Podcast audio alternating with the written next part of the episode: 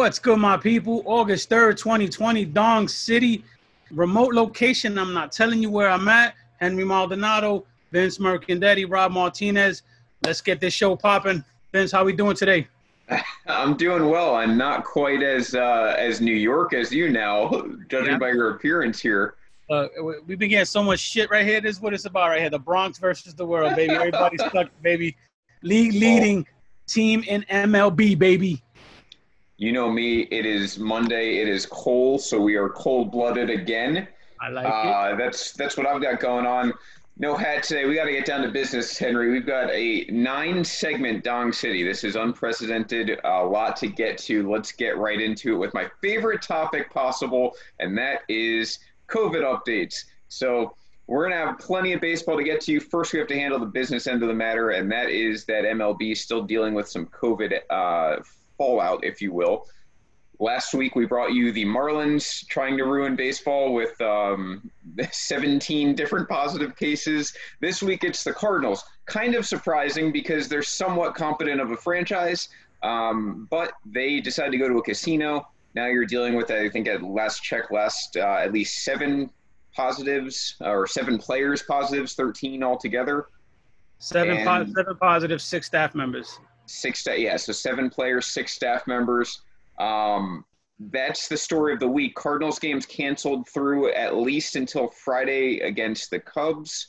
Uh, I don't think I, the Marlins resume action Tuesday, so a little bit of juggling here as far as teams coming in and out of action. Taxi squads, I'm sure, will be used. I know Monte Harrison, along with some other top Marlins prospects, will start to be used um, from that taxi squad. So, Henry, what are your thoughts on that? I think these guys are idiots. it, it's operator error, right? Like, this is um, my thing it's not the MLB protocols. If everyone followed MLB protocols, you'd be like the other 28 teams, right. where so this, you know this, Phillies this have a little bit, but nothing. You get these stories, and then we don't know what's happening. So then you get these these Twitter updates because everything is everything is right now. We need every all the information we need right now. So we need we got Twitter updates. We get half-ass stories. We get things that come in with very little information. Fans react. The season's gonna end. We're not playing the season. Like you said, if the protocols are followed everyone will be fine. Right. We have a taxi squad for a reason. We have a surplus of guys on the roster for a reason for this stuff. They're not expecting for these guys to be assholes and go to a fucking casino and gamble all night. Like we have dudes in the NBA going to strip clubs for, for wings. You know, these idiots are going to, to, to gamble and play poker. Like, you got to be smarter than that, and this is just stupid. You can't be a player and say, "Hey, my health this, my health that." When you're negotiating, my family's health, I'm doing this. Oh my God, we got to get paid because you know we're scared and then turn around and go to the fucking casino. You just can't do that. Yeah, I, it's completely on the players. And look, Dong City's official stance has been that we hate Rob Manfred, we hate the way baseball's run, and we've been talking about it for the past four months, uh, five months. This is on the players. You know, this is on the team and the players. You have got to police yourselves. I mean, it, you can't be handheld through a pandemic. They've been talking for months about the safety precautions every team that follows the safety precautions, COVID fine. There there are no there are no positives. They're playing. They're able to play every day. It's the ones who haven't. The two teams who went out and uh, either went to the strip club in Magic City, presumably in Atlanta, or they went to the casino and God knows where. We'll call it the Ozarks. And they're the ones who have their games canceled, and that usually affects one or two other teams just because they were the ones playing them.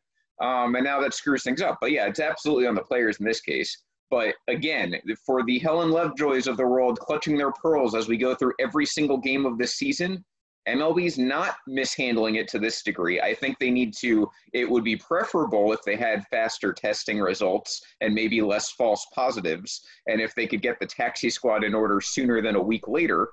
But other than that, it's really not on MLB. It's really on the players. And we have seen i think you know it like we've said it's going to take a lot more than one or even two teams going through outbreaks even simultaneously. It's going to take several teams if not close to half the league to the point where you can't schedule games for baseball to stop so yeah. for everyone who writes these dumbass blogs that we have to see in baseball life about how we should stop the season and has terrible takes on everything because you can't keep anything in perspective baseball's not stopping until there's something very serious, either like a death or a very big sickness to a player, or many teams with outbreaks. We haven't seen that. I don't think we're going to see it still. I stick by the there's nothing indicating to me that baseball's going to stop at this point. Again, I've never guaranteed we're going to get through a World Series, but to say that the season should end every time someone tests positive, coaching staff or otherwise, is just a complete overreaction. Yeah, I mean, look, you brought it up about a player getting severely sick. I think Eduardo Rodriguez is pretty serious, and you know, yeah, it's one of their but that was before the season happened. You think- know, that's you think they not from the travel. Yeah, you would think they take it serious, saying what he's going through. The man is legitimately going through some real health issues because of this shit, and Yeah. to just go out there and sit out there and, and go to go party and, and go do all this other shit, I get it. Give give me a normal season, do whatever you want. This season, where everyone is on pins and needles, you can't be that foolish. You can't be that selfish. Yeah, absolutely. By the way, I'm, I'm laughing because Manuel Manuel said that uh, he didn't get the memo on being uh, basically well kempt with short hair, and that's like the closest I've come to being described as having swag since I'm being described to look similar to you. So I'm pretty excited over that comment. You're getting closer and closer to being Puerto Rican. I'm telling you. Yeah, that's the Sicilian in me. It just popped out. So, Red solo cup, fill it with something, and you good. so that's that's where we are on COVID. Again, no need to panic yet. Um, again, no guarantees. I'm not I'm not gonna suffer if in October we have to shut the season down because there's a big outbreak in the country. I can't foresee that. But for right now, baseball's still going on. There's nothing to panic about. If you are a Mets fan, different story. There's plenty of panic to go my- around. Look, I wore my Cuban Miami link in in in Cespedes' memory because that dude's just a fucking idiot, man. Come on, Cez. Yeah, are we are doing, brother? featuring a cosplay Yoenis Cespedes on this show right now at Tenry on vacation, Oh man. and uh, he's MIA. It's he's not MIA now, but apparently what we found out, this story became very Mets-like over time. It started out as everyone genuinely concerned, except except some Yankee fans. Everyone was genuinely concerned about Cespedes' whereabouts um, because the report first was that the Mets didn't know where he was. He didn't show up to the game. The game was about an hour in. They still hadn't found him or heard from him. Yeah, and that was Then scary for, for that like Yeah. 90 minute period. That was pretty scary. Yeah, I mean, you can ask my if it if it gets to my wife, you know that I have some sort of concern. I was telling him like, there's a baseball player missing from the planet right now. Like, no one get, in this day and age, if you can't get a hold of someone an hour after game time, that's cause for concern, no matter what the circumstances. But as it turns out, uh, Cespedes eventually they heard from him, and it turns out he's opting out from the season, which is kind of a you know punch in the dick to Mets fans. But on top of that, now we're seeing these stories where Cespedes uh, apparently had told the Mets before the game that he was opting out, and they went and released this story anyway that they hadn't heard from him. Brandon Nemo himself came out and said that, and they don't. He doesn't know who to believe. so the, the Mets playing themselves, basically making a scapegoat of Cespedes for some reason in his walk year. And uh, and that's where we are. So the Mets just looking totally dysfunctional, which is a surprise to no one. It's it's a very Met story, but I, I think I'm giving them the benefit of the doubt here. Um, Cespedes has had a, a career with just weird shit going on. Um, you know, getting run over by riding the boars and, and getting hurt by the boars. yeah, totally outlandish He- stuff. He's, he's a quirky dude, and and I think he, you know, in this instance, he's selfish, and I think he owes his teammates and he owes that organization an apology. They gave him a shitload of money, man. You know, they traded for him, they gave up assets, they signed him to a big contract. You know, they took care of him. You know, we shit on the Mets, but they did take care of him. Whether it was the right thing to do or not, they took care of him. They paid him, and he turned around and he's fucked them as many times as he as, as he's possibly can. And and I think, you know, it's it's it's a slap in the face to his peers. It's a slap in the face to the organization, and I wouldn't be mad at them if they took his ass to court and, and you know tried to to settle not paying him just on principle. Yeah, I mean he's a clown. There's no other way to describe it. Cespedes is a clown. We- If I'm a Mets fan, I look at it as you know we tried to make this work, right? There were some happy memories, but ever since the extension, they've been pretty much sad memories with Cespedes. Either him not showing up, him like having bore accidents, him missing from the earth, him showing off his cars, him being injured. I mean, there's just no happy memories. Mets haven't won a playoff game since 2015 when Cespedes kind of arrived on the scene and and now it, it's sad, and it's going to have a sad ending because he's never going to play a game for them again. Is how I see it. And, And uh, it, he- that's he- he I'm sorry, he he was perfect for that lineup to be a DH. It, everything yeah. lined up perfectly for him. I mean, he got the game-winning hit in the opening day. He was the, he scored the only run. That's that's where I'm. This wasn't. I, there are two players and all three players in all of Major League Baseball I can think of that this was a perfect season for.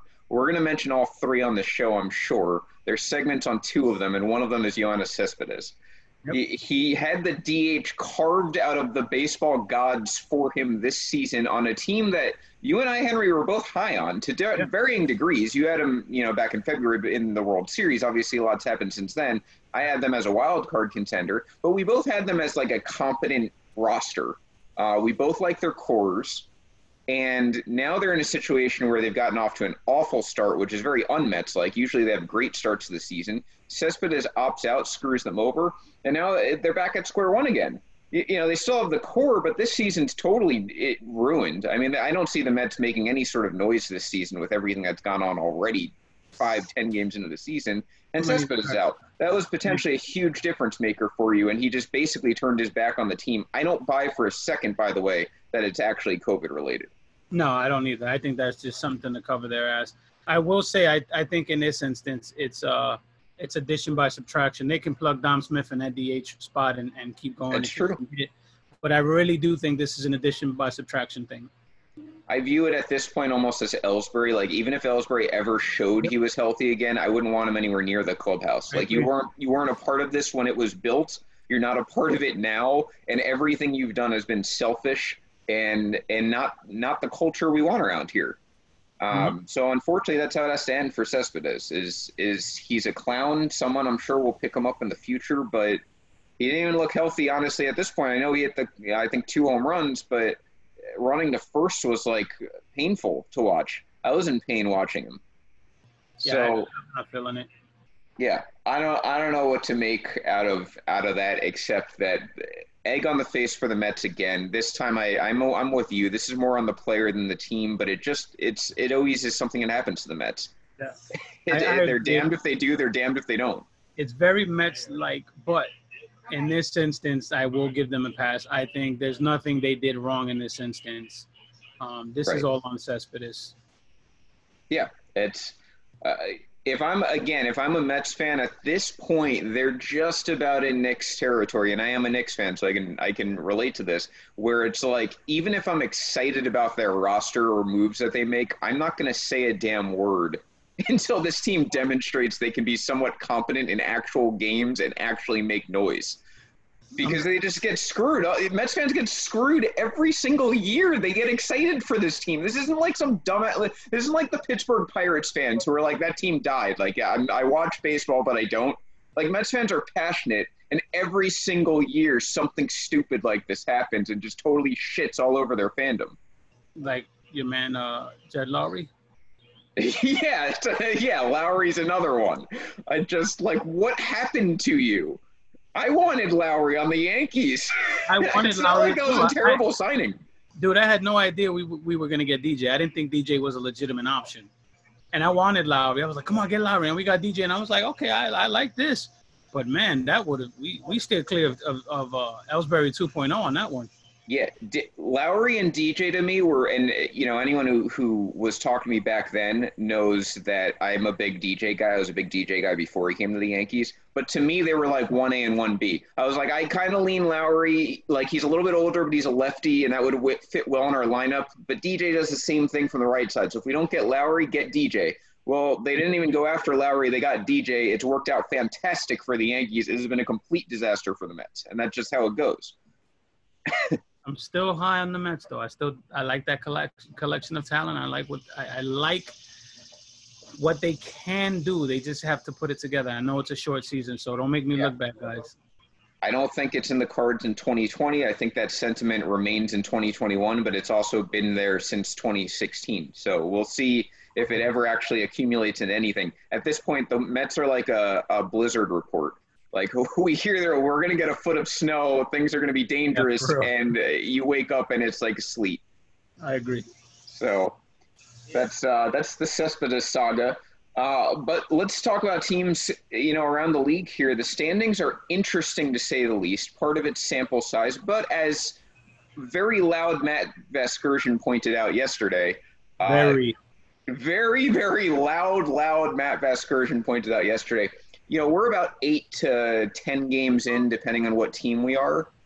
And you're looking at, at this point, that's the equivalent of about 25 games. Mhm. Um, that's basically April in a normal season. So you can look at what teams have done so far. Again, it- it's still very early, even for a 60 game season. But you know, you got the Yankees 7 1 best winning percentage in baseball. That I don't think was necessarily a surprise, although I will say it is the best start in Yankees history, which kind of surprised me.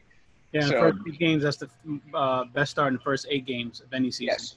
So, so you know, we knew the Yankees were going to be good, but in Yankee worlds, to have the best start ever in their franchise is still a feat. Uh, Twins seven and two, no surprises there. You go to the NL though, and we've got. I mean, the the NL East is kind of a joke at this point because the Marlins and Phillies have played three games. Uh, Braves are right where they are in first place. That's what we expect. The Mets three and Phillies only seven. played That's three games as well. Yep. Uh, that's surprising. Mets are three and seven. The Cubs, no bullpen whatsoever. Like the worst closer in the league, and not really much greatness behind that. They're seven and two. That's a early candidate for egg on my face because I had them missing the playoffs entirely. They're off to a hot start. Credit to the Cubs. Uh, same thing with Colorado, man. I, I didn't have Colorado as being a good team, and, and they started out hot. Um, LA, you know, LA seven and three. I mean, that's good. You know, I'm not gonna, I'm not gonna shit Yeah. on that. Um, With a plus thing- 30 run differential, by the Yeah. way. One thing that does surprise me. Take a guess. I know what mine is, but uh, the Padres. The Padres, they they're just fucking hitting everything and scoring Yeah. every run possible on the board. They do lead the league in run score, but the second place Baltimore Orioles Yeah, with a totally. negative with a negative three run differential in second place. Figure that one out. Uh, I can figure it out in one sentence. They swept the Rays. Yeah. so they went from two and three after getting done being swept in a two game series by the Yankees to sweeping Tampa into fourth place. Red Sox in last, Rays in fourth. If you're a Yankee fan, rejoice. The Blue Jays are three and four and third. Uh, and then you've got Baltimore five and three. Good for Baltimore. I mean, you know, I they still aren't a very impressive team. I do not think that's going to last, but credit to them for taking out a really good team for a weekend.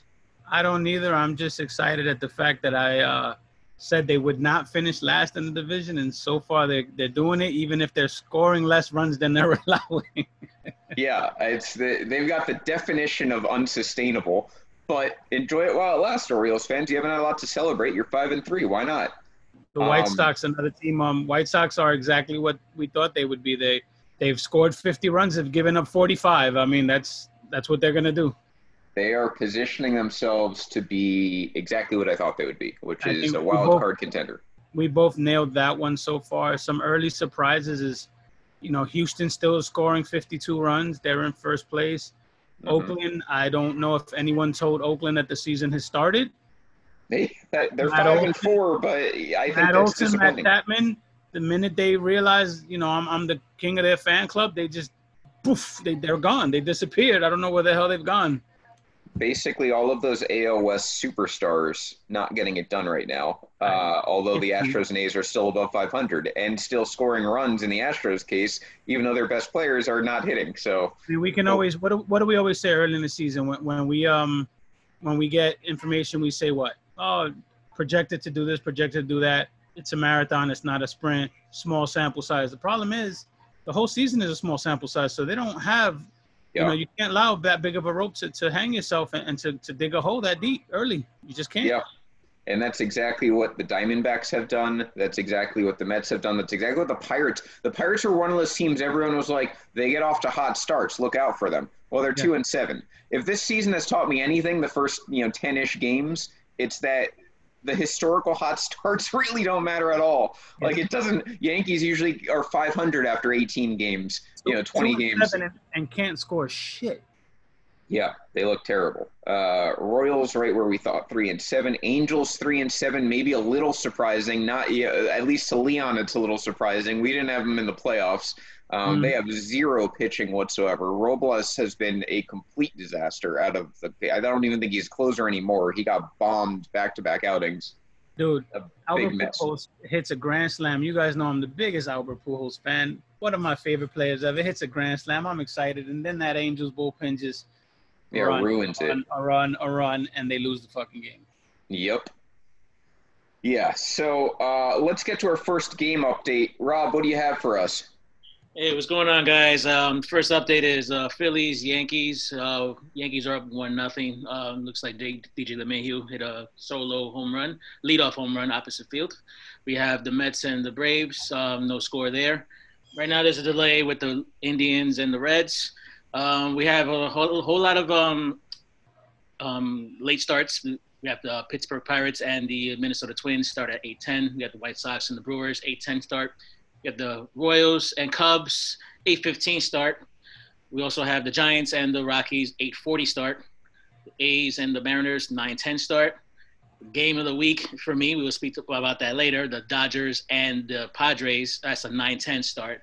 And uh, we have a postponement of uh, the Tigers and the Cardinals due to COVID 19. 13 players of the Cardinals are were um, tested positive. Back to you guys. Awesome. Thank you, Rob. Yeah, a little NL West early showdown there late tonight. So I want to throw something in real quick before we go, which Eddie reminded me. Eddie, what's good, brother? The GOAT had a baby goat. Mike Trout had his baby boy, and his name, anyone know his name? Vince, you know his name? What are the initials? I actually saw, is it Harper? His name is Bat. Those are his initials. Beckham Aaron Trout. Beckham, that's what it was. Yeah. So, did he do that intentionally? I don't know. That's a great question. I do know that there is a uh, a pseudo baseball reference page for the baby already. I saw that. I saw it. I could not remember what his name was, but uh, yeah, good for Mike Trout. And as far as I understand, he is returning to the Angels. So big speculation as to how long he'd be out. It doesn't seem no like very long at all. Mike Trout. No casinos. No casinos. No no dice. No poker. Yeah, he's he's a good guy who would make a great accountant. That Mike Trout. Uh, so yeah, early on that's our analysis as far as the standings go. Again, early, but you're starting to see some stuff. I think White Sox and Twins lineups; those are exactly what we expected them to be. Yankees performance, what we expected. Now Matt brought up earlier. Matt Bushnell brought up the Rays. What's wrong with them at four and six? Um, I haven't watched the Rays too closely, although from what I can see, that pitching is not doing what it should be doing, which is having the best run prevention in baseball. I think that uh, Snell has not looked great. And Morton, I know, I think he had one good start and one bad start. And then the rest of that rotation isn't really a rotation. Glasnow's been fine, but after that, you know, it hasn't really been a rotation. And those guys just haven't, you know, they're, they're losing close games, but giving up some runs. So I think the pitching's just not there yet for the Rays. What do you think? Yeah, well, they were winning some of those close games last year. And again, it's early, but you every you have to every game is important. You know, in, in this season, every game is important. But they're they're scoring. Well, let me see what they've scored. They've scored 46 runs and allowed 44. You're not. Yeah, it's a, it's a plus two run differential. I mean, they should be right around five and five, maybe six and. They're four you know, and six, and. With, you know, a game here by one, a game two. Like you said, they just got swept by the O's, which is embarrassing. So yeah, you win two instead of losing three, and you know, all of a sudden you know you're six and, and four and it doesn't look so bad you're in second place you know i expect yeah. these standings to look very different when we uh, come on the air next monday i do too especially with the matchups coming up this week which we'll get to later in the show uh, first i want to go to a little debate that's been forming both within the Dong City inner circle as well as uh, around Twitter and, and the rest of the world. And that is, we talked about cardboard cutouts last week, Henry, and I know you're a big fan of them, and I am not.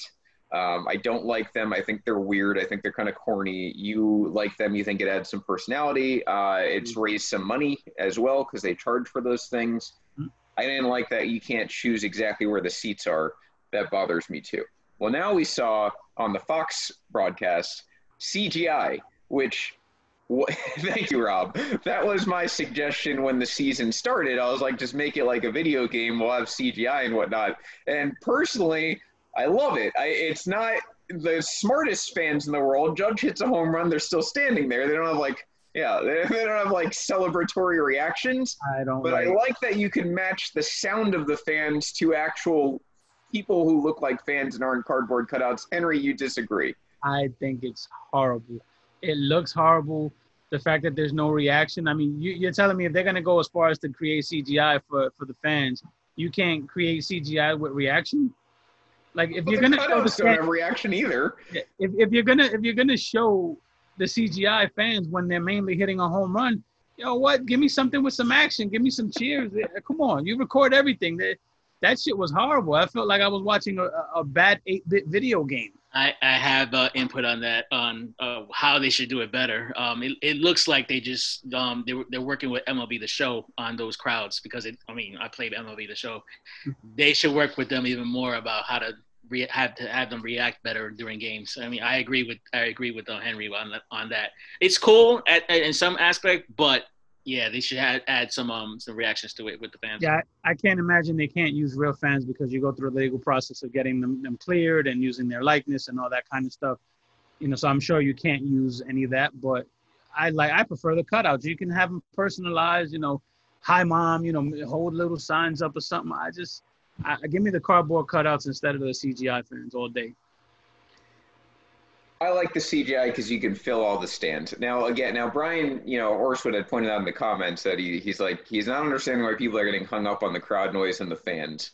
Uh, to a degree, I agree with that. Like the crowd noise part doesn't bother me. The piped-in fake crowd noise, I actually don't mind at all. Really, we just go to fandom for the most part for reactions, and that's what we're getting. Mhm. Um, now the atmosphere is not there. That affects the players more than it affects me. And the CGI is like, a, you know, these things are nice visuals. If you remember with the Yankees, I was actually happy they didn't have anything at first. They just covered the bleachers, which Yeah. is fine with me. I think that's the smartest. It's the best eye, you know, visual appeal, aesthetics. Um, but if you're going to do something, I prefer the CGI because you can fill all the seats, and the crowd noise matching it is, you know, good enough. But I'm not like hung up on it. Like some people are like, I won't watch. I'm like, well, that's ridiculous.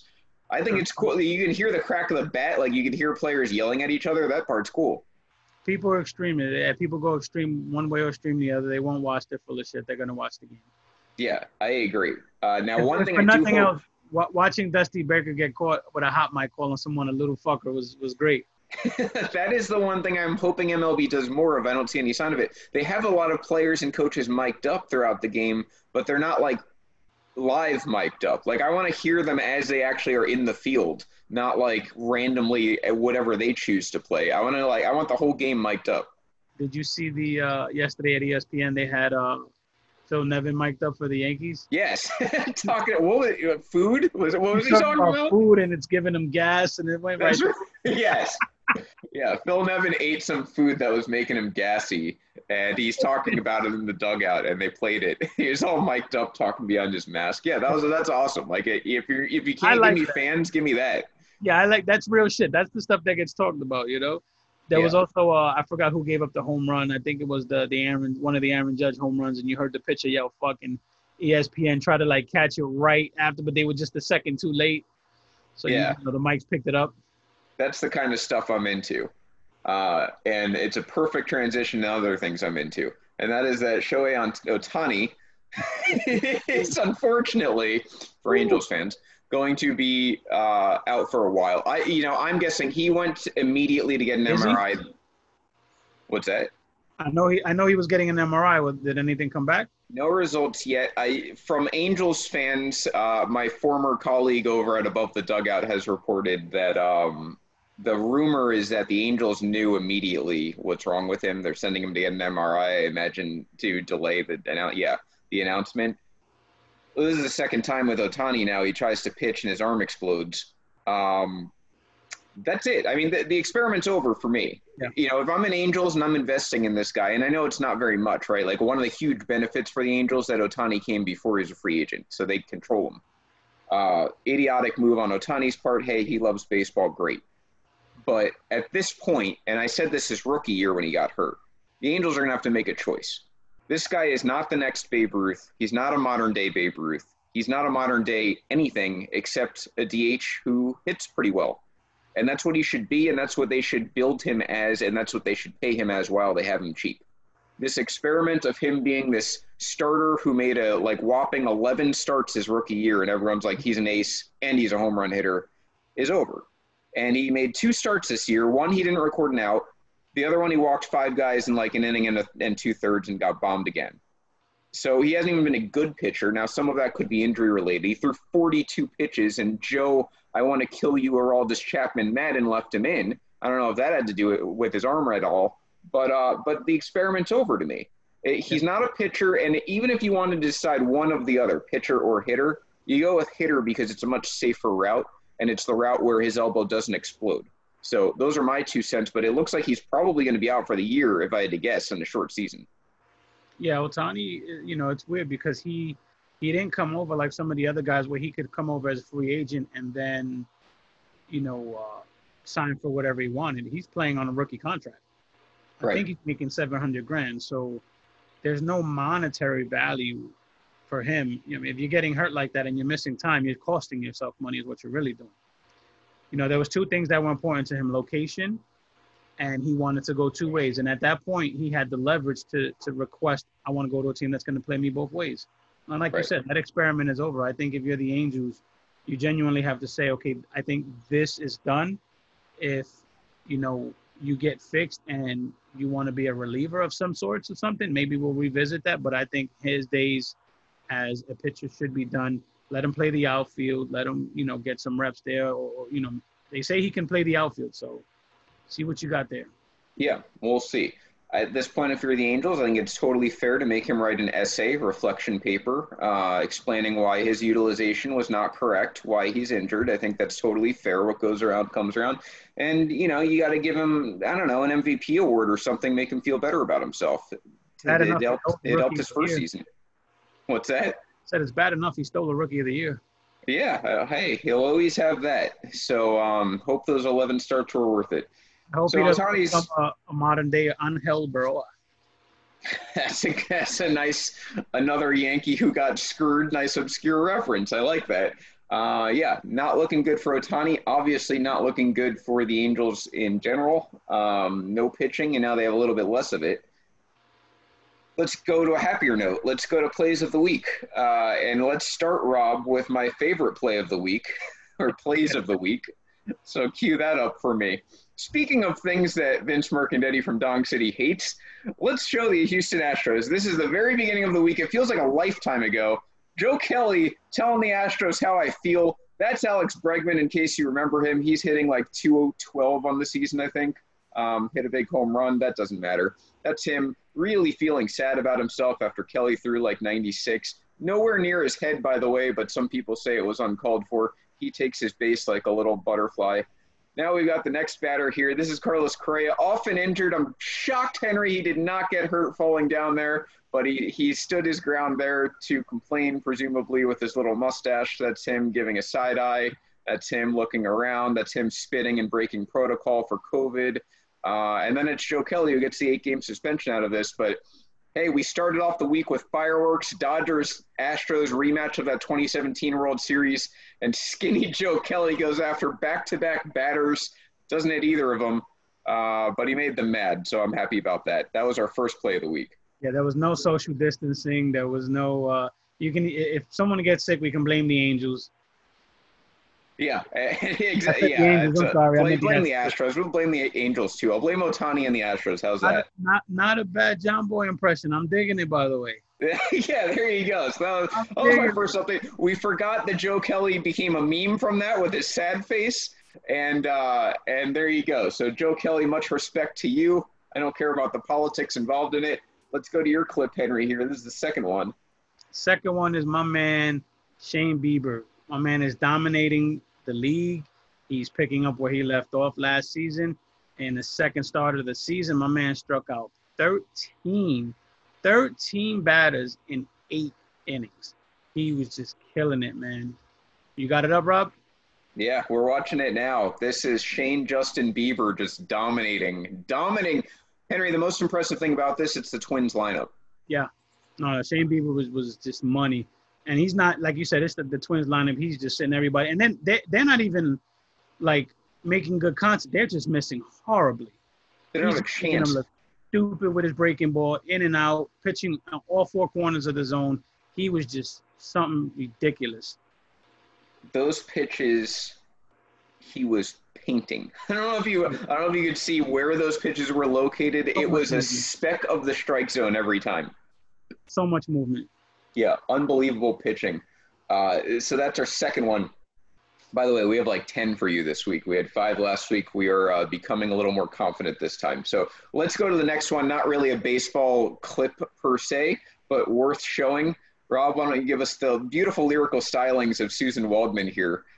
And I'll explain after we hear just how angelic her voice is. Oh, say, can you see by the dawn's early light what so proudly we hailed at the twilight's last gleaming?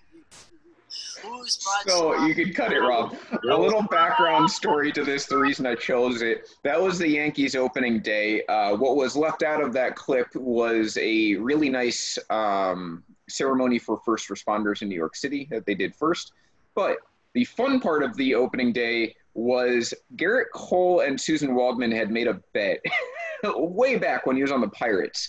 And Susan Waldman said if the Yankees ever signed Gerrit Cole, uh, if they ever signed him and brought him to the Yankees, because remember they drafted him first, and then he went to college, and then he went to the Pirates. Mm-hmm. Um, she would sing the national anthem on opening day, and that's exactly what happened. So that was Susan Waldman singing the national anthem on opening day.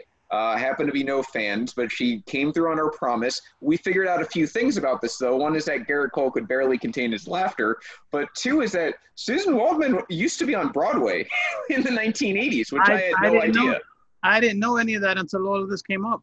Yeah, so Susan Waldman is one of those people who is constantly criticized. I mean, made fun of all the time, and I get it like her her color commentary to me leaves a lot to be desired on radio. She's with John Sterling, which doesn't make it any better. Um, but she is a pioneer in broadcasting for women and a former Broadway star, and she's been there forever. So yeah. much credit to Susan Waldman. I when when she opened her mouth, I was like, this is going to be humiliating, and then I she thought, she held her I, own.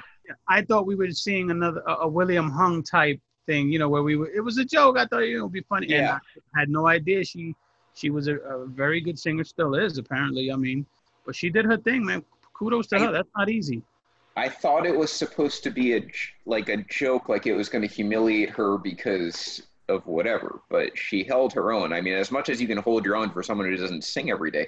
Mike Feldstein points out that she, um, I guess, has sung the national anthem at Fenway before, which I I don't remember any of those. but uh, yeah, so she's you know, done that before. She's also the first voice on WFAN. That was one of the reasons she's a pioneer in, in broadcasting and, and in radio. You know what else happened that game, real quick, is George Steinbrenner's granddaughter sang God Bless America, and that was William Hung esque. Really? I yeah. don't. I, I watched that game and I don't even remember that. It was bad. Oh, great. Well, like there you go. outside, she had this big American flag in the background. It was bad. Tough year for the Steinbrenner family. Uh, well, yeah. So Waldman wins that battle again. Let's get to your your next clip, Henry. And this is the more I think about it, the more unbelievable it is. Where are we at? Uh, I completely lost my. Tyler Alexander making his debut. Tyler ahead, Alexander, Rob. my man Tyler Alexander. Rob, you playing the clip? Yeah. Okay, Tyler Alexander sets an American League record and strikes out nine batters, every batter he faced in three innings. And we're not talking about just pushovers. We're talking about Mike Moustakas, Eugenio Suarez, Jesse Winkler, Nick Senzel, Josh VanMeter, Freddie Galvis, Tucker Barnhart, Shogo Akiyama, and Nick Castellanos. Those were his nine victims. And one, two, three, four, five of them were swinging. My man came in, looked dominant, and that was just something beautiful to watch. So this was his debut on the season, or yes, ever? for this. No, he he pitched some last year. Was he on the um, Dodgers? I don't know why. I like no, remember he, his name, but not where he was. He pitched five games for the Tigers last year. Okay, so this was his season debut. He yeah, struck out. I mean, he, he, he started eight games and, and played in 13 games last year. So you know. Okay, yeah, one of those teams I just don't don't follow. Uh, but yeah, I mean, he strikes out the entire Reds lineup essentially in a row. Yeah, I think he was one strikeout short of uh, the major league record. Yeah. Needed one more row. of the major league record. Yeah, so unbelievable. Props to Tyler Alexander there. Detroit not going to have many happy memories, uh, but that is one that they, I'm sure, will cherish as the fans. Rob, let's get to yours that you throw in here. Uh, this was a highly coveted clip this week, so why don't you take us through it? Yeah, Rob stole this from us. Yes, um, I I was watching it on Twitter, and um, and it would happen to be the Dodgers and the uh, Diamondbacks, and uh, um, Mookie Bet- Betts, the sworn enemy of the Reds of the Yankees for many years as a Red Sox player, now with the Dodgers, and uh, he throws this gem from outfield to catch Marte going to third. Here we go. There we go. So, yeah, so as you're saying, this is Diamondbacks Dodgers. This is down the line, some weird shift that doesn't work out. Uh, I mean, just how much running. Who's one of the fastest guys? I was gonna league. say no slouch running, and I and that is a hose. That's a bazooka. It's not even a hose. He I'm threw that from the say- right field corner on the fly and catches Marte, and it wasn't close. I mean, he nailed him. I'm gonna say this. That was Clemente esque. That Yeah. was from deep in the corner, one of the fastest guys in the league. And like you said, on the fly, he put it on the only spot he can possibly put it to because he was still almost safe. That was just that was beautiful. I agree. That was one of the best things I've seen in a very, very long time. I, I, I totally agree with the, with uh, the Clemente um, um, um, choice. Uh, also, he also re- reminded me of Ichiro. Ichiro did the same thing. Like you, Yeah, I- I think that throw was Vlad in probably better prime than- too. That was probably better than any throw I've ever seen from Ichiro. With that- the All Star throw- game one. That throw was that good to me. Yeah, I, I mean, who's was, running who's running the situation where it was placed everything where he was oh he was all the way in the corner I don't and, think i've seen a better throw in my lifetime and Betts isn't a big guy either. That's what makes him maybe the most impressive. Just totally athletic uh, and a bowler. For those of you who have never, very good ball didn't he bowl watch 300 television. a couple times yeah, i believe he bowled 300 a few times Yeah, he's done it before. Let's get to your this next one. Your is yours, Henry. Uh, it's a story of a man named Story. yeah this one trevor story was so good this week man we had the do you have my clip rob that i put together I do. I got it. I got This it. is actually two clips of Trevor Story. The first one is, is he makes this, it bounces off Daniel Bard. He sits on his ass, makes the throw, which still plenty of time. And then here's the second one with this beautiful dive, just embarrassing the Padres defensively all weekend. Trevor Story, who's one of the best defensive shortstops in the game, who's elevated his game from when he first started. And just kudos to him because those two plays were just terrific. I couldn't choose one, so I spliced them together and said, this is where we're going. No, I'm with you. I did the exact same thing. So let's move it over from shortstop over to third base, uh, just to show you Dong City does does not hate. We've got Rafael Devers here. Look, I've called him Fat Devers all offseason because he gained a bunch of weight. It always worries me when players who were skinny gain weight. It's one thing if you're Tony Gwynn. It's another thing if you're Rafael Devers or Pablo Sandoval. Obviously, the Red Sox don't care much about morbid obesity. You've got Devers here, and this is a, these are of course against the Yankees. That's Andujar hitting at 300 miles per hour. Devers doesn't give a shit. He's going to try and turn two. He gets the out at second. That's the important one. Red Sox lose anyway. Uh, and then we've got here's a replay of it. So, I, I mean that that first is Devers moving to his right, making a diving catch, and then throwing it to second. Not easy angles. I mean, he made it look easier than it was, and he looks plenty athletic there. Maybe he lost the weight already. Rob, do you have the second one? So here's the second one. This is the next day. Yankees or Red Sox. This is the last night. And now he's going to take a hit away from Aaron Judge. Originally called safe. They review it and figure out that he was actually out. Devers gets credit for the play. Highlights for Boston. Looked like Boston would, you know, had a shot to win that game, and they did. Uh, they end up, of course, losing. As we'll get to more of Aaron Judge later. But I mean, that's I mean, look at him, first of all, make the stab. He's in foul territory when he winds up and throws across the diamond. And again, Aaron Judge, not the slowest runner. He, he's a pretty good base runner, and he nails him. And you could see right there, he just got him uh, for the out. They would overturn the call, he'd get credit. So Back to back nice plays there from Devers. What I, what I like is his arm slot comes over top. He doesn't throw sidearm like most uh, third basemen. He actually comes over the top. And kudos to him, man. He got a lot of shit coming in the league. A lot of scouts were shitting on him, saying he couldn't play third base long term. He's lost weight. His footwork got better. And you know what? He's holding it down. You give him credit. Credit where credit is due, even if he's on Boston. Yeah, fantastic plays. Let's get to the next one. We're going to stay over at third base, and because I felt so badly about the Yankees getting robbed a couple times, I wanted to show Yankee highlights. So let's go. Yankees third baseman here, Gio Urshela, maybe the find of the century since the beginning of 2019. Uh, this is him returning the favor against Boston. So this was actually that uh, was this, yeah, the beginning of that series. Gio from well into foul territory gets Christian Vasquez running to first. I mean, look where he ends up when he throws this ball. And by the way, it's off his back foot. Uh, Eli Manning would have thrown an interception with that kind of positioning. Gio Urshela throws it across the diamond and nails him by plenty. Now, Vasquez is a catcher, but he's not the slowest catcher. That's Gio being Gio. That's the same kind of stuff, Henry, that doesn't show up in his advanced metrics that say he's basically an average third baseman. I get it, and it was it was a looping throw too. So you know you would think that it wouldn't have been there as fast, but it was it was on the money. I give him credit. I mean, even when you drink when you drink a little and you and you're calling Sunday night baseball games, you may even call him the best third baseman in the American League. yeah, when you're drunk and high, uh, and yeah, have an ESPN job, you might do that. So let's get to this final one, Henry. This one's back to you, showing some love to a division rival, just as Felipe right on cue, making fun of us for showing a Yankee highlight. Let's get to an I- Oriole I one with Mullins. I needed to show some love to the O's. This has a double meaning. You know, you have Cedric Mullins here, nice diving play against Tyler Wade, proving Vince once again wrong on this one that Tyler Wade, the little that he can do, even when he gets a hit, it gets robbed. Hey, that was a rope though. yeah, yeah, okay. So yeah, Tyler Wade lowering his average there from 100 to whatever's less than that, and however many at bats he has. Those are our top highlights of the week. Uh, Rob, let's get to a score update before we get into home runs over here. Uh, yes, uh, the Phillies and Yankees are tied st- uh, right now, and the Mets and Braves are still scoreless, going to the top of the third. Everything, every other game is starting late, and um, back to you guys. Thank you. And Brian gives us an update. Ohtani diagnosed with a strain of flexor tendon. Is this flexor strain going to be the new? Like, what is this? Because every single Like time I, I notice that they get Tommy John anyway.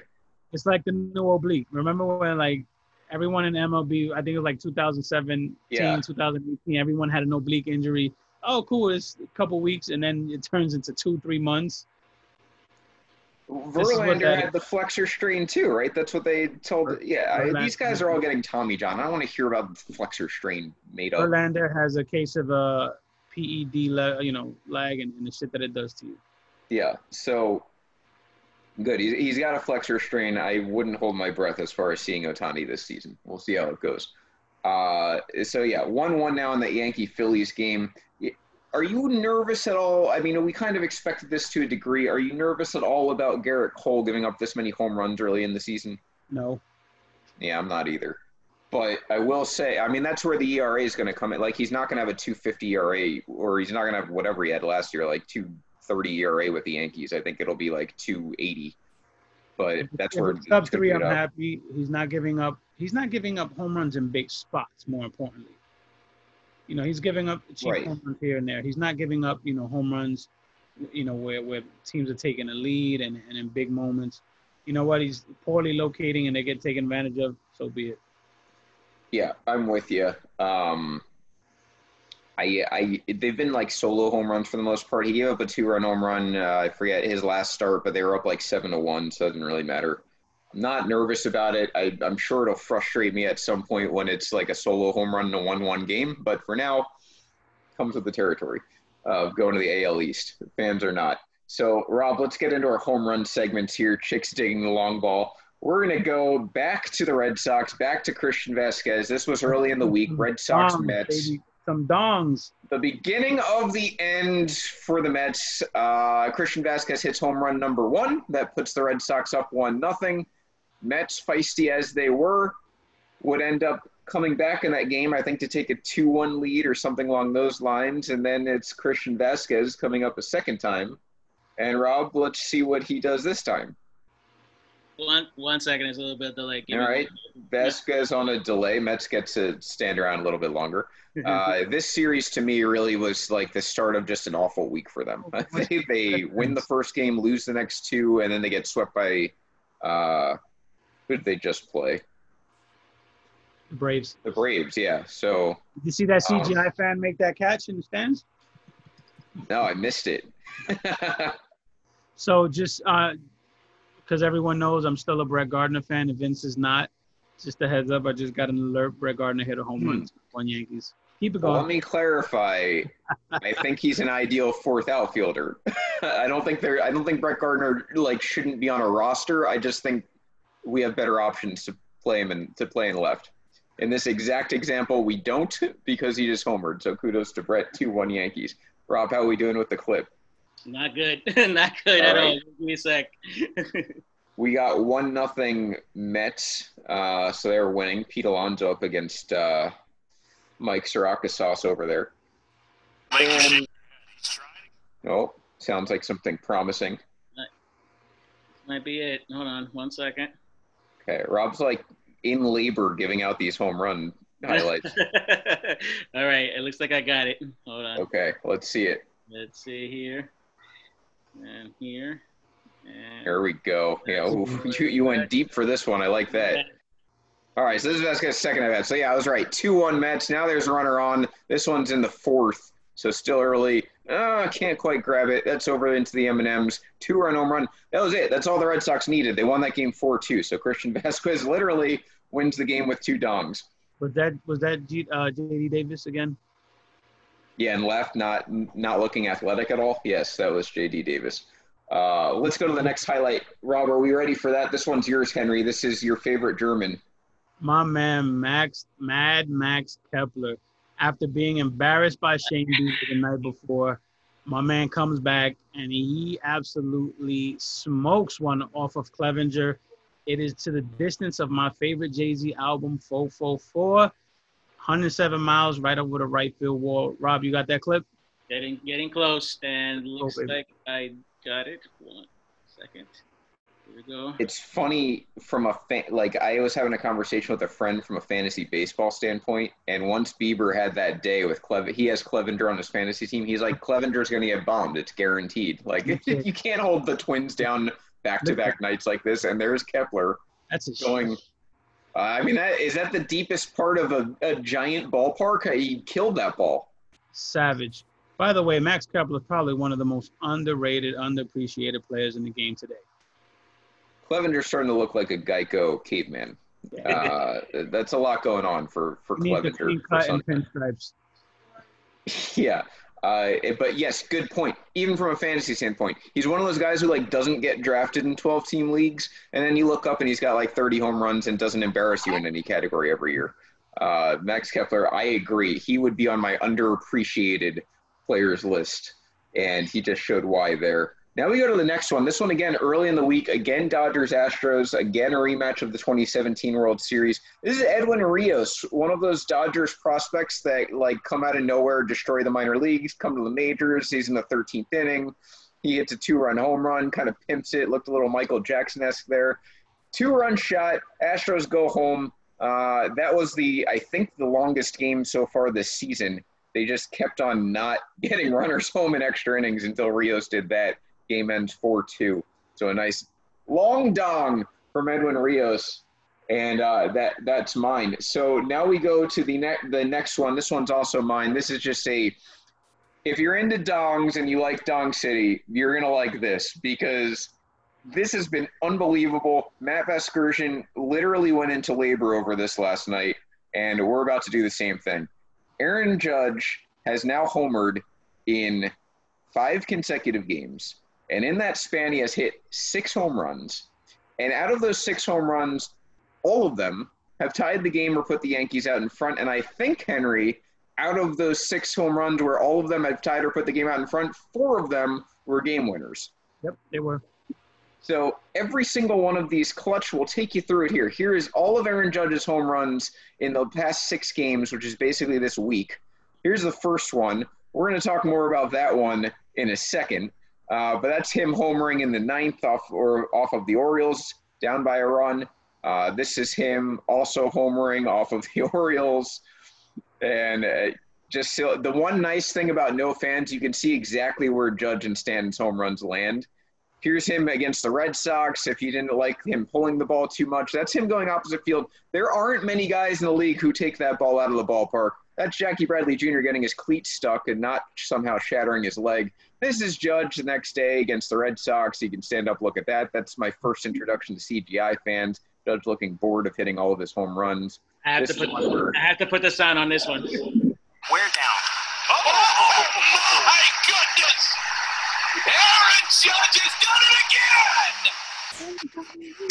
Throw to Judge has hit a punch to left. He did it again! And right there, that one. Oh, that last one, savage. does. So that's Judge. Those last two were both in the same game. That's why you have Matt Vasgersian having aneurysms twice.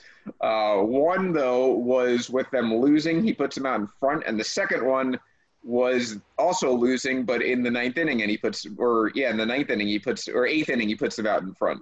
So those were the last two there. But that's Matt Vasgersian losing his shit.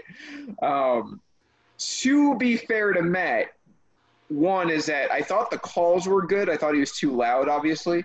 But two is that um, he just finished talking about how Aaron Judge had homered four games in a row right before the first home run when he homered five games in a row. And then, of course, the next one was a game winner essentially in the bottom of the eighth. I mean, it wasn't a walk off, but it was a game winner. So there was at least reason to be excited. Did he go over the top? Yeah, he did. Absolutely. Those I- are our dongs of the week. I do have uh, some input on that. Um, one, one of the uh, one of the home runs of Aaron Judge.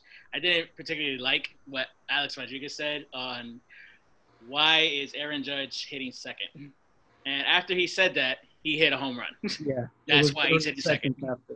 yeah. Yeah. Well, again, I will. I am. I am of the Yankee truthers brigade, where I think that they don't have their most optimal lineup. I would prefer Judge not to hit second, except he's hitting second because back when we used to move him around the lineup, that was the only place he was hitting consistently. So I kind of get it, but I think does it make sense to have him second? You probably have better options. But I, I think you bat him in front of Stanton and you move Torres up.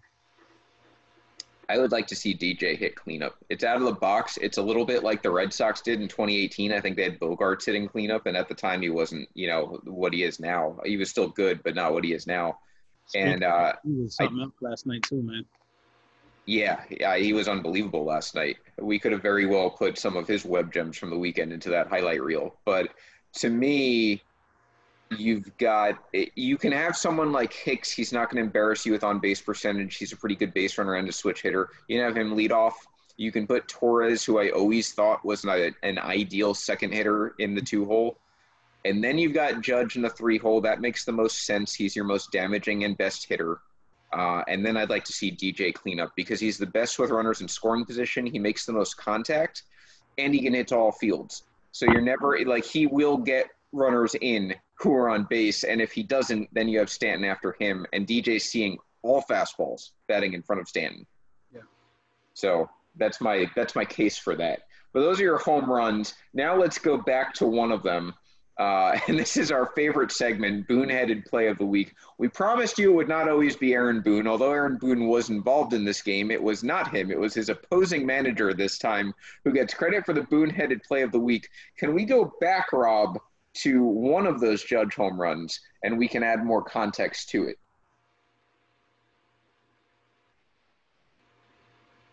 Rob, I think I lost it. Hold on, give me one second and just get it back. Rob's computer is like a black hole. Yeah, pretty Things much. disappear. Yeah, Gotta it's uh. We'll give you a, a minor score update. By the way, this is so Mets Braves. No surprise here.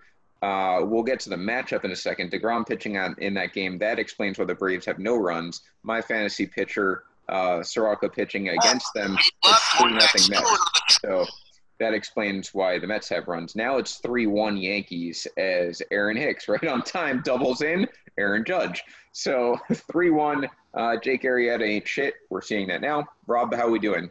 Yeah, we're good now. All right, let's see it. So let's go through this highlight. That's not it. Right center. We want to get to the one against the Orioles. Yes. Yeah, there you go. Perfect. So this was the one that was in the ninth inning against Baltimore. And uh, here's the scenario. This is why I get Boone-headed Player of the Week. Baltimore had a what was it like a six five lead at the time, five four lead, something like that. I think it's most likely this one right there. There you go. Yeah, that was it. That's the one. Orioles are up a run, ninth inning, one guy on for the Yankees. Now, because of defensive situations and whatnot, Tyler Wade was hitting behind Aaron Judge at this point. You have a guy on second, not on first, in this situation, and Judge at the plate, and it's a 3 1 count. The Yeah. obvious thing to do would be not necessarily that you have to walk him, but you don't throw him a strike. And you definitely don't throw him a pitch that's a fastball up in the zone like that, 95 miles per hour right down the middle. They don't do that. They decide to face Judge. Now, the reason this is so stupid is you have Tyler Wade on base, and if you walk Judge, it's first and second one out. You have a double play, you can win the game. Makes And you're no up by a run. Instead, you decide to throw a 3 1 cookie right down the plate, and Judge hits, hits the home run and wins the game. Make any sense? none whatsoever. You have Tyler Wade, maybe the worst hitter on the roster on deck. The dude doesn't hit his weight. Right. It just that made no sense whatsoever. I would have been kicking myself if I was an Orioles fan. Like right now, there are 17 people who are so angry over that, and they are Orioles fans. So pour some out for them. Uh, that is our our segment. Those are our segments as far as this past week. Like I said, three nothing Mets, three one Yankees right now. Let's get into our games to watch this week. For the record, those are the only two games on right now. In case anyone's crying about us being New York centric. Yeah, we have no choice in this case. Um, Jake's telling me that Soroka may have tore his Achilles and he's Yeah, been taken out of the game. I'm literally checking my Twitter feed, and um, Yeah. I better get a refund on fantasy. I That's love I- I love Soroka, and going into our next segment, this was my choice. So Yeah, so what the games of the week. This was your game, Henry, and it has turned to shit before we can even get to it. yeah, this was my game of the week. I was excited to see this. This is a rematch of opening day, Soroka versus Degrom. Both of them, you know, amazing ERAs. Degrom at 1.64, Soroka with 1.59. Both of them, you know, 12 Ks, 5 Ks. They both look good opening day. I wanted to see this, and Soroka, I think, gave up three runs and apparently is down with an, what looks like an Achilles injury. So who knows? Got two and a third, three hits, three runs, four walks, no strikeouts, one less Achilles. That's the line on on uh, Soroka. Degrom, by the way, Really sad, man. He's one of the, one of the nice up and coming young studs in this game, man. it's devastating to the Braves too. I mean, their pitching has already not been what they want it to be with I'll tell you Folty being off the team. Now you have this. Look, I tell you what, we can work out some James Paxton in Atlanta. We can do something. that, that deadline coming fast and furious about four weeks. Uh, Degrom two innings, one hit, four strikeouts. So in case you were worried about Degrom, you know, being anything other than Degrom, nothing to worry about on his way to a third Cy Young at this rate. Uh, so that was your game, but it was supposed to be a great matchup and a round two matchup and a division rival matchup. I'm totally with you. That would have been my game if it wasn't yours. My game is going to be one that we're going to see this Saturday. So this is, by the way, the Yankees schedule this week. Because of these games, they got impacted by the Phillies having to cancel their games when the clubhouse attendance had COVID. So they're making up two games with the Phillies now, three games with the Phillies now, four games with the Phillies now. They're making up games with the Phillies Monday through Thursday of this week. Um, Tomorrow already being postponed. Yes, tomorrow's game is postponed. Now Yahoo's playing tricks on me. Originally, it had Wednesday as a doubleheader, which makes total sense. hmm But um, instead, they've taken that away. I assume it's still happening. Either way, it's Yankees Phillies through Thursday. Tomorrow, because of the weather that missed Florida, that's going to come up and hit New York instead, uh, or Philly Yeah, instead. No, Who had that in the pool? yeah, good, good planning there. Uh, but this Saturday or this weekend, we have the Yankees and Rays. They play starting Friday. They have a doubleheader Saturday. As of exactly right now, that might be the first doubleheader. The first game of that doubleheader is a 2:10 start, and it's Yankees Rays, and it's Cole versus Glasnow. So that is my matchup the, of the week. And what makes it more intriguing is you get to see which direction these managers go. I'm going to assume Kevin Cash goes the most intelligent direction because he's a good manager. I'm going to assume Aaron Boone does the exact opposite. And that is that I would have Glasnow and Cole try and finish that game. You can have complete games like we saw from Trevor Bauer yesterday in a doubleheader. He had a seven inning complete game. You got two guys who can throw all seven innings. You don't even need the bullpen for the first half of that doubleheader. I'm going to guarantee almost, almost guarantee, one stop short, that Boone will pull Cole at some point based on some reason that's stupid, like it's a save situation. That's my guess. It's Boone, of course. Yeah. So stay tuned for that. You'll join us next Monday to find out if I'm right or not. If, if Cole pitches all seven innings, and eh, you know if he has a terrible start, that's one thing. But I think that he will be pulled for something that is not pitch count, and it is not from performance. We'll find out. Uh, but that was my game of the week. Rob, you get a game of the week here. Is yours also a pitcher's duel, or what do we have going on for you? Actually, it's a it's a team um, um, game of the week thing. I'm, I'm not going with pitchers this time. Oh, for uh, in, in cases of you and, and Henry, I'm going for the Dodgers and the Padres um, series. That should be really interesting um, because right now the Padres are looking really good for a young team. We expected them to be good, but not this good this early. And of course, the Dodgers, they're the team to beat in the NL West. So I'm looking forward to that series this week. It is a David versus Goliath to an extent, but those are the top two teams in the West. Padres above 500, and they've got a farm system where very soon it could be a Goliath versus Goliath in that division. So good choice, Rob. I'm excited for that too. Slugging, they're slugging everything, both of them. Yeah, and I, I think we saw a little taste of the Padres last year. Um, their pitching, you know, you saw Paddock come up and kind of light the world on fire. Lamet is healthy now. Uh, he's a strikeout machine, but now you're seeing the hitters come, and that's where that's where a team that loses 90 games but has a lot of promise in the future becomes a team that could go to the World Series. like a, sometimes, like the 2008 Rays comes to mind. The 2017 Yankees came within a game of the World Series. They kind of came out of nowhere. Um, that's when you see that. I think the Padres and the White Sox have the best shot at that either this year or next year, where they could know, just. I, I don't like 2008 Rays reference. I think that team was good. That was a good damn team. They're all good, but the Rays were in 2007 were awful. And in 2008, everyone came up on the scene, and just that team became to- something totally different. They paid Longoria. That's why.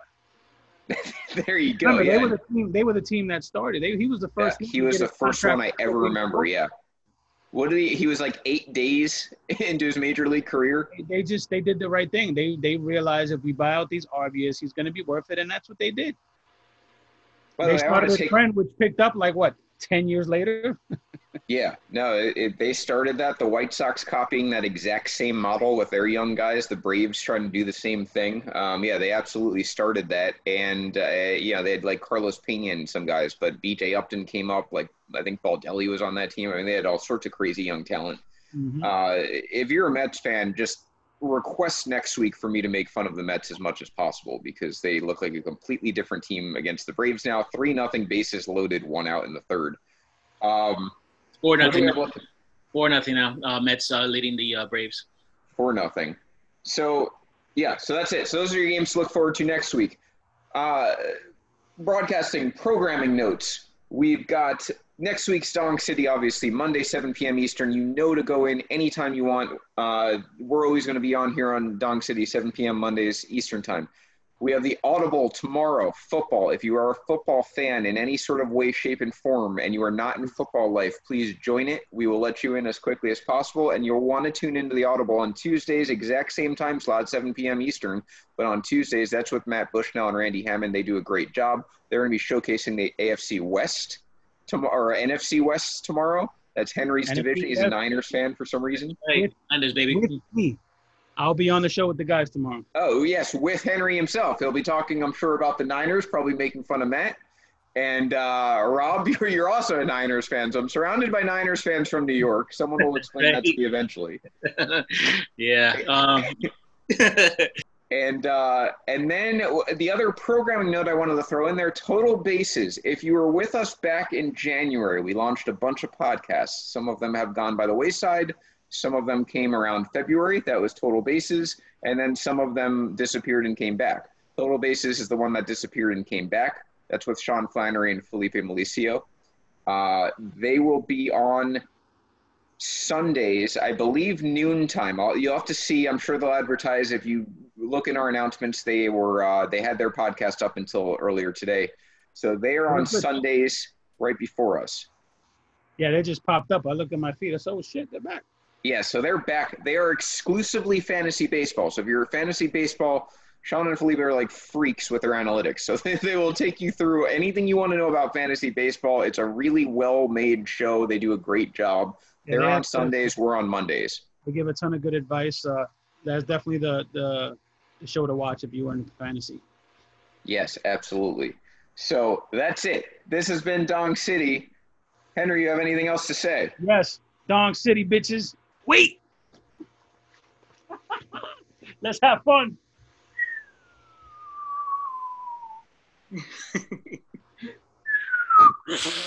Oh, close and everything. I was not expecting that. Oh, we hope that chain's okay. This has been Dong City.